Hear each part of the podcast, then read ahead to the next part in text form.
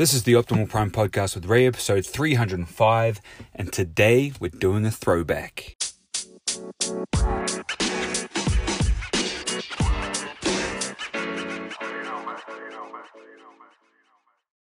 Some of you would have noticed that yesterday I reposted or republished a couple of throwback episodes. I republished episode, the first episode and the second episode I ever did of the Optimal Prime podcast.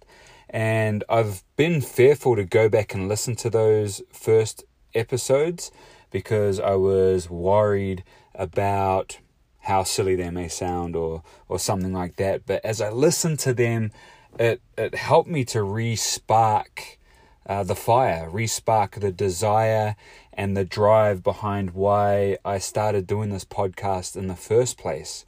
And if you think about, you know, yesterday's episode was on September 11th and how remembering things from the past can really help us as we move into the future. They can also hinder us, but just like anything, you can you can use it as a stepping stone or a stumbling block.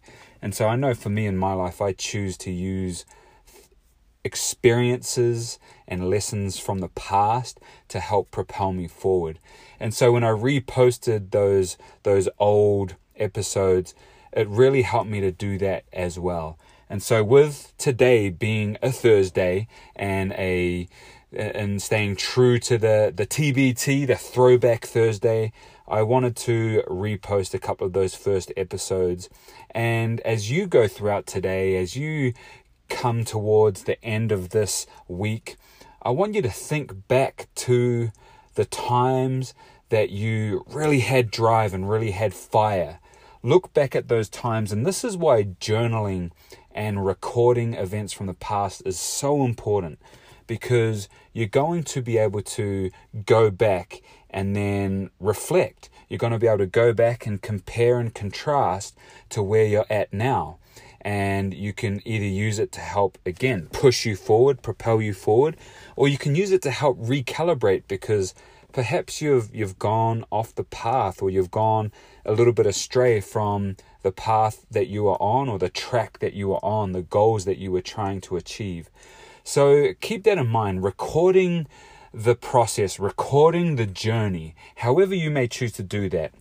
And that definitely is one of the huge advantages of social media. Again, I, I still do think that social media as a whole it does more bad, it's more negative than good, but there definitely are positive uses for it. And again, that's what I choose to try to use it for. And, and my goal is to add value to whoever looks at the the media that I that, that I put out, namely it's my my my social media, my Instagram slash Facebook, and this podcast. The the goal, the desire, is to add value to whoever chooses to listen to it, because there's just so much stuff out there, and so again, keep that in mind as you go throughout today.